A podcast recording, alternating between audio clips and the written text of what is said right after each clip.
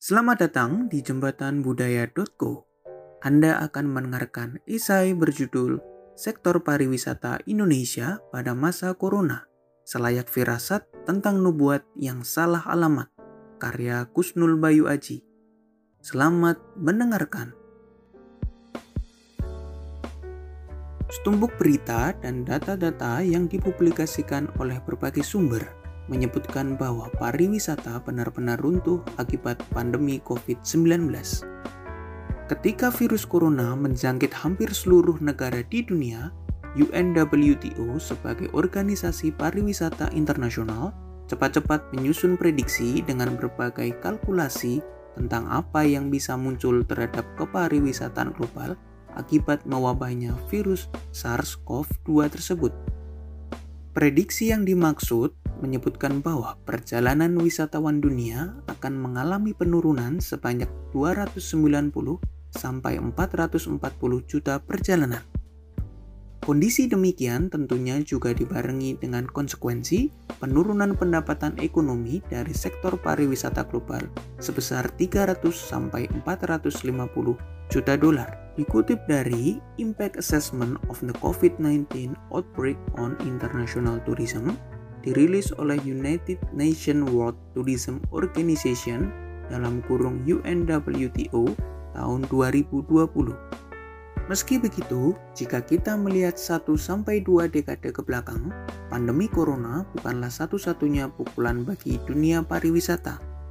Menurut catatan UNWTO, sebelum pandemi COVID-19 mewabah seperti sekarang, setidaknya terdapat tiga kejadian besar sejak tahun 2000 sampai hari ini yang menyebabkan laju sektor kepariwisataan global mengalami hantaman, yaitu satu serangan WTC dalam kurung World Trade Center pada 11 September 2001, 2. SARS pada tahun 2003, dan 3. Krisis ekonomi global pada tahun 2009. Dari situ, pertanyaan tentang apa yang kemudian membuat pandemi ini benar-benar menjadi pukulan telak untuk industri pariwisata kemudian muncul. Secara subjektif, sekali lagi secara subjektif, saya mencatat setidaknya ada tiga faktor utama yang menjadi penyebab. Pertama, ialah bersumber dari cepat dan masifnya penyebaran virus COVID-19 yang mewabah hampir di seluruh negara di dunia. Kedua, bahwasannya sektor pariwisata secara tersirat telah menjadi representasi sekaligus pengangkut dalam kurung carrier kapital dalam arena ekonomi global. Ketiga, khusus di Indonesia, menurut hemat saya, cenderung lebih pada kondisi sektor pariwisata yang sedang naik daun, tetapi di satu sisi tidak disadari bahwa karakteristiknya begitu rentan dalam kurung vulnerable. Pada kesempatan ini, saya hanya ingin fokus pada faktor kedua dan ketiga. Sudah barang tentu jika faktor yang pertama merupakan fakta dan bukan lagi ihwal yang perlu terlalu diperdebatkan, serta tentunya berada di luar dari apa yang saya pelajari selama ini karena konteks tersebut berhubungan dengan disiplin ilmu kesehatan.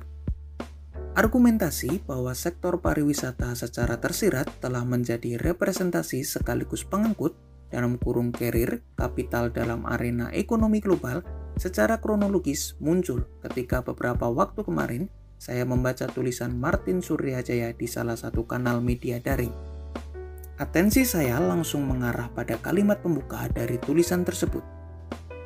Martin secara gamblang mengutip bagian dari buku seorang geografer bernama David Harvey yang berjudul A Companion to Marx Capital yang bernada, modal bukanlah benda, melainkan proses yang hanya ada dalam gerak. Ketika sirkulasi berhenti, nilai lenyap dan keseluruhan sistem menjadi runtuh. Tidak ada kapitalisme tanpa gerak. Murad maritnya industri pariwisata global akibat pandemi corona telah membuat menurunnya jika tidak bisa dikatakan berhenti mobilitas penduduk dunia. Padahal, jika kita lihat pada tahun 2018 kemarin, diperkirakan 1,4 miliar orang melakukan perjalanan atas dasar kepentingan wisata. Dikutip dari Tourism Highlight 2019, dirilis oleh United Nations World Tourism Organization dalam kurung UNWTO. Artinya, terdapat sekitar 17,5% penduduk dunia yang melakukan pergerakan dengan berpindah tempat. Dari situ dapat dibayangkan betapa besar arus ekonomi secara global yang berlangsung, yang secara spesifik dapat digolongkan ke dalam term ekspor-impor. Dari penjabaran di atas, wajar apabila melambannya laju sektor pariwisata turut mengganggu arus perekonomian global. Sebab, untuk sekarang ini, modal dalam bentuk aset-aset ekonomi tidak terdistribusikan dikarenakan terbatasnya gerak dan perpindahan manusia. Spesifik dalam konteks pariwisata, contoh konkret permasalahan tersebut dapat kita lihat dari perusahaan-perusahaan penerbangan dalam kurung airline yang harus memarkir pesawatnya di hanggar. Perusahaan kapal pesiar kelas wahid macam Royal Caribbean atau Carnival yang mengurangi operasional armada-armada mereka restoran dan hotel yang tidak mendapatkan tamu-tamu sebanyak biasanya, biro-biro perjalanan wisata yang juga harus menanggung getir akibat pembatalan-pembatalan jadwal tur, serta mungkin nilai-nilai kultural di berbagai destinasi wisata yang sudah terlanjur diperdagangkan, secara otomatis harus kembali ke muasalnya sebagai kesatuan hidup dan praktik keseharian masyarakat tanpa valuasi ekonomi yang mengiringi karena tidak lagi dikonsumsi oleh wisatawan.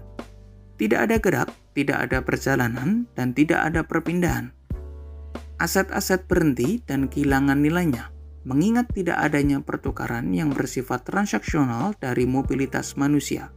Dengan kata lain, pelokalan global. Terminologi ini dikemukakan oleh Martin Suryajaya dalam tulisannya berjudul Membayangkan Ekonomi Dunia setelah Corona untuk menggambarkan hancurnya industri manufaktur dan transportasi sehingga mengakibatkan terjadi pemingitan ekonomi akibat wabah COVID-19. Setiap aktivitas ekonomi akan ditangani secara lokal dalam lingkup teritorial yang sangat kecil. Telah membuat muram wajah industri pariwisata dunia.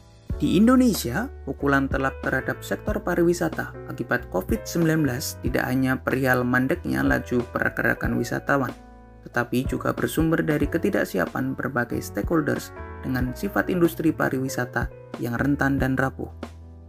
Kondisi ini muncul dalam hemat saya karena stakeholders pariwisata terjebak dalam euforia dan tren yang didukung oleh data-data dari berbagai institusi bahwa sektor pariwisata terus mengalami pertumbuhan. Apalagi semenjak era pemerintahan Jokowi, baik pada periode pertama maupun periode kedua ini, sektor pariwisata ditaktiskan sebagai salah satu sektor strategis nasional selain infrastruktur, kelautan, dan beberapa sektor lain. Statistik memang menunjukkan bahwa pariwisata Indonesia terus mengalami pertumbuhan, yang salah satunya diindikasikan dari peningkatan jumlah kunjungan wisatawan mancanegara dalam kurung Wisman dan semakin banyaknya perjalanan wisatawan Nusantara dalam kurung Wisnus. Jumlah Wisman yang berkunjung ke Indonesia pada tahun 2016 meningkat sebesar 15,54 persen, yakni sebanyak 12.023.971 kunjungan dibanding tahun 2015 yakni sebanyak 10.406.759 kunjungan. Sementara itu, devisa yang diperoleh adalah sebesar 12,44 miliar US dollar atau mengalami peningkatan sebesar 1,75 persen dibanding tahun 2015, yakni sebesar 12,23 miliar US dollar. Dikutip dari buku Statistik Profil Wisatawan Mancanegara, Kementerian Pariwisata dan Ekonomi Kreatif tahun 2016, tidak hanya sampai di situ, kunjungan Wisman tahun 2017 dan tahun 2018 juga menunjukkan kenaikan. Jumlah kunjungan Wisman pada tahun 2017 mencapai angka 14.039.799 jiwa. Sementara itu, pada tahun 2018, jumlah kunjungan Wisman yang datang ke Indonesia mencapai angka 15.810.305 jiwa. Dikutip dari buku statistik profil wisatawan mancanegara Kementerian Pariwisata dan Ekonomi Kreatif tahun 2018. Sementara itu, tren perjalanan Wisnus juga mengalami pertumbuhan. Dilihat dari statistik, pada tahun 2018 total perjalanan Wisnus adalah 303,40 juta perjalanan, dengan total pengeluaran mencapai 291,02 triliun rupiah.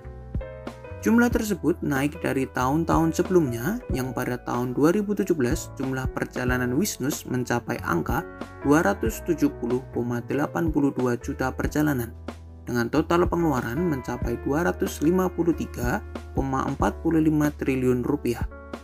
Sementara itu, pada tahun 2016 jumlah perjalanan Wisnus mencapai 264,34 juta perjalanan dengan total pengeluaran sebesar 241,67 triliun rupiah. Dikutip dari buku statistik profil wisatawan Nusantara Kementerian Pariwisata dan Ekonomi Kreatif tahun 2018. Menilik perangkaan di atas, tidak heran jika banyak pihak kemudian mencoba peruntungannya untuk terjun di sektor pariwisata tidak peduli konglomerat yang mencoba mengadu nasib melalui investasi besar-besaran di bidang jasa transportasi hotel dan restoran, sampai dengan golongan menengah ke bawah yang mencoba ikut menyemarakkan laju pertumbuhan industri pariwisata melalui usaha-usaha jasa mikro atau kecil dan menengah.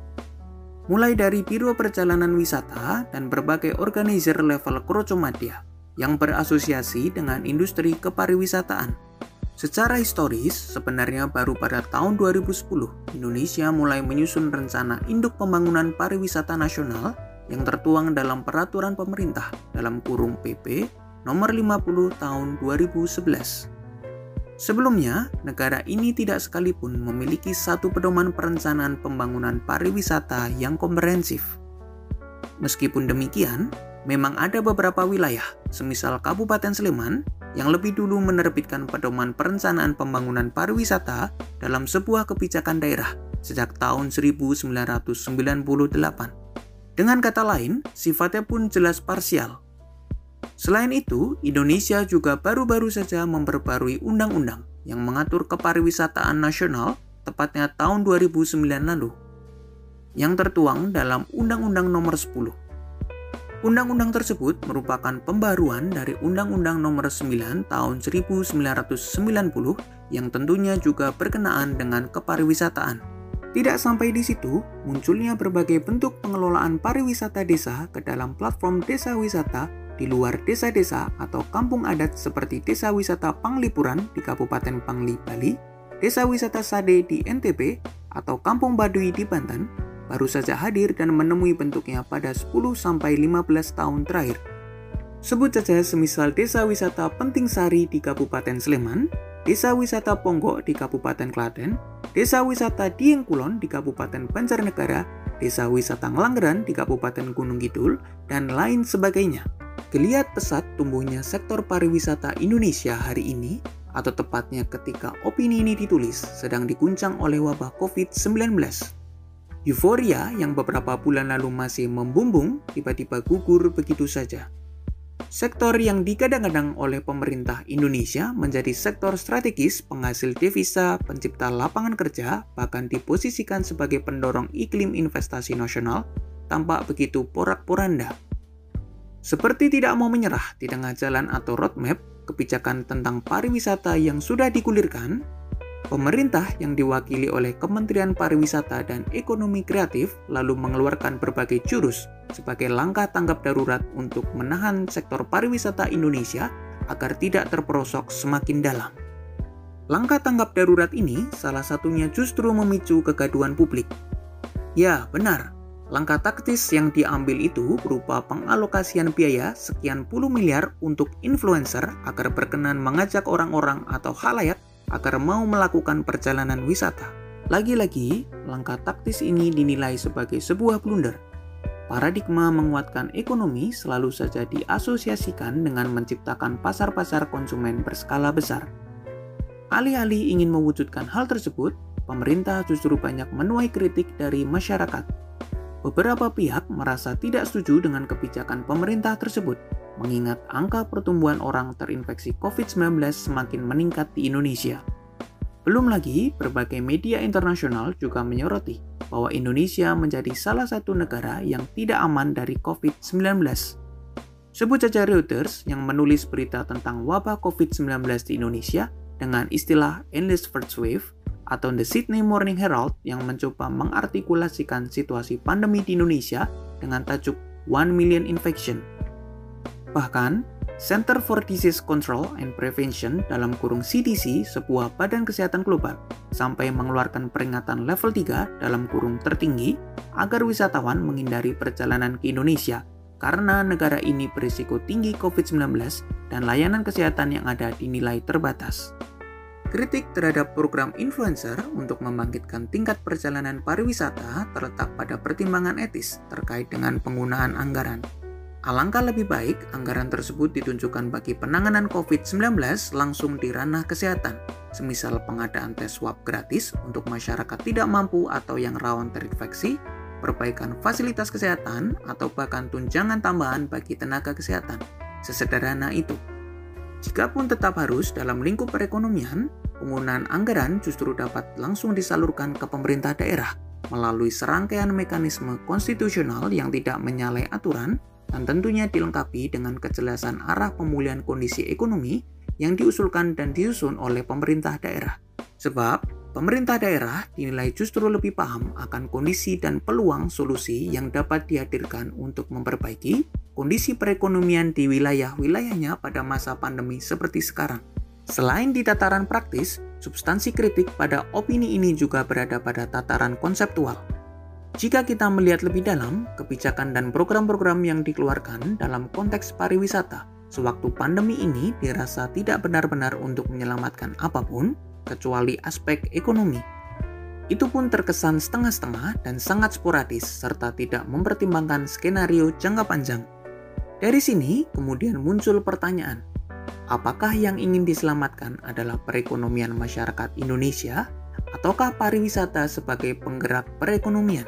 Jika jawabannya yang pertama, sudah barang tentu jika tidak harus melulu pariwisata saja yang ditempuh sebagai jalur penyelamat, atau setidaknya alat untuk meminimalkan goncangan ekonomi yang terjadi di masyarakat.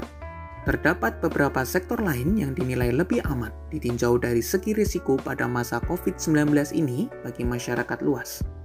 Akan tetapi, jika jawabannya adalah yang kedua, ada yang memang harus dibongkar dari nalar pembangunan dan pengembangan pariwisata Indonesia. Artinya, basis moral pembangunan dan pengembangan pariwisata hanya merupakan bentuk fanatisme dari mungkin jalan pintas menuju kesejahteraan warga negara Indonesia.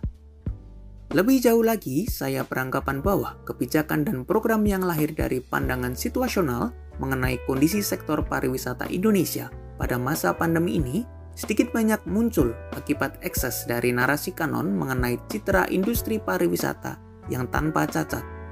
Justifikasi-justifikasi bahwa sektor pariwisata memiliki keunggulan dalam menciptakan peluang bisnis, menciptakan multiplier effect, dan perangsang pemanfaatan aset-aset lokal tidak diimbangi dengan penceritaan bahwa sektor pariwisata memiliki banyak kekurangan dan celah bahwa pariwisata merupakan industri yang sensitif dan mudah tumbang.